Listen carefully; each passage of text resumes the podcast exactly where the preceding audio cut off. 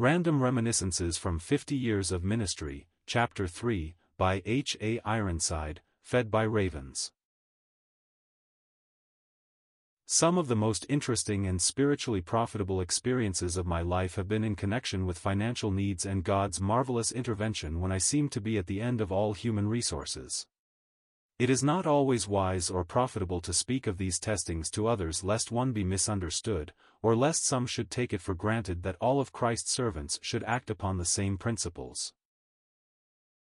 Long years ago, however, personally, felt that I should rely upon the Lord alone for my temporal support and that of my family, without making our needs known in any way to other people whether saved or not.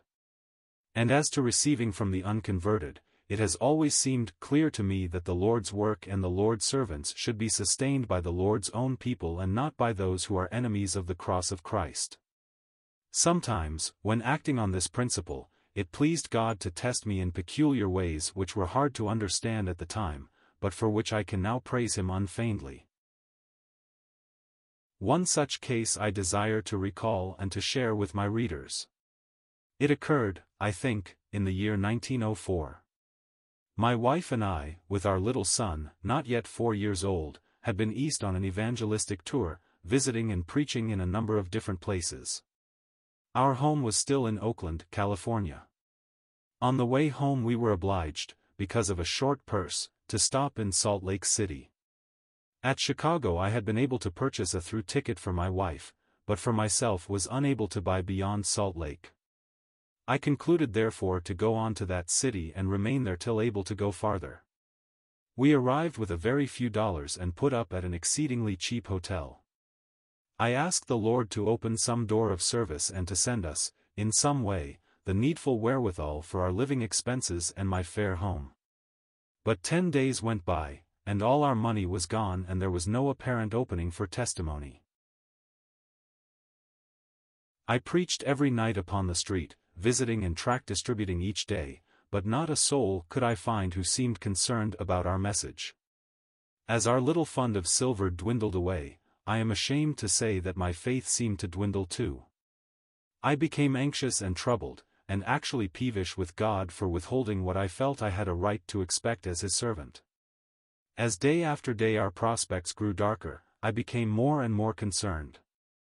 I sold a set of books one day, the six volumes of C. H. M.'s Notes, to a Baptist minister. This enabled me to pay up our hotel bill for a week. When the last dime was gone, my faith was at its lowest ebb and my spirit so perturbed that I had lost all sense of communion with God. For several days we had barely eked out an existence on 40 cents a day. Tomorrow we would be without food unless God intervened.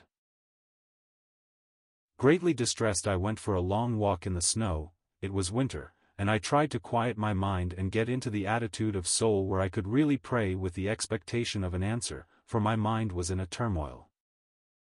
I thought of one promise after another, but all seemed inapplicable to my case. If ye abide in me, and my words abide in in you, ye shall ask what ye will and it shall be done, was no help, for conscience said, You are not abiding, so there is no use asking. Whatsoever ye shall ask in faith believing, only seemed to mock me, for I felt I had no faith left. Suddenly I remembered the words, if two of you shall agree, it shall be done. I did not know then the real meaning of this verse. I was not aware that to agree was to symphonize, to be in harmony with God and with each other. But I grasped at the promise as a drowning man reaching for a rope. I turned back to the hotel and found my wife in deep exercise. I said, Helen, I want you to kneel with me, and we shall agree together to ask God for 40 cents tonight so as to provide food for tomorrow and if he does this, I can trust for the future. She joined with me and prayed earnestly. I still remember my own wretched attempt at prayer. I said, O Lord, we claim this promise. We too are agreed to ask for 40 cents tonight. If we do not receive it, I shall never believe this verse again. My wife shuddered and implored me not to speak to God like that, but I was so upset I would not heed her admonition. I went out to preach, saying as I left her, This is the test. If God does not hear us, I simply cannot pray any more. You will wonder how I could preach when in such a rebellious frame of mind. I wonder at it myself today. But I spoke to a crowd of about 300 people for perhaps 40 minutes. As I turned away when the meeting was ended, I thought some Christian might come to me and offer some expression of fellowship, but no one spoke to me. I walked away in bitterness of soul. I had gone a full block when two men came hurrying after me. One exclaimed, You forgot something, didn't you? What? I asked. Why, you did not take a collection at your meeting. I never do, I replied. Well, how do you live? Why, I just trust the Lord and He meets my need. The words were out before I realized the hypocrisy of which I was guilty at that moment, for I was not trusting at all. I was filled with doubt and fear. But the men were not to be put off. One exclaimed, Well, shake hands anyway, and as he took my hand I felt several small coins pressed into my palm. The other immediately did the same. Suddenly I realized that I had not inquired if they were Christians. So I said, Gentlemen, I thank you, but are you Christians yourselves? I do not accept money from the unsaved. That's all right, they exclaimed, we know all about it. We have been out for two years without purse or scrip ourselves. I knew that meant that they were Mormon elders. I started to insist that I must return the money, but they dashed off in the crowd and were lost to sight. I opened my hand and found two dimes and four nickels. As I looked at the forty cents, I felt humbled indeed.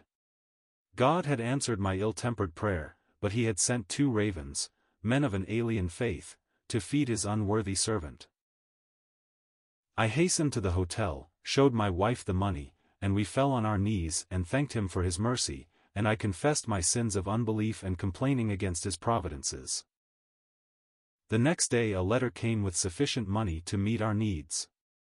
In it I read, Brother T, and I were praying for you last night. We do not know where you are, but we felt impressed that you needed money. We have put something together and enclose a check for $15.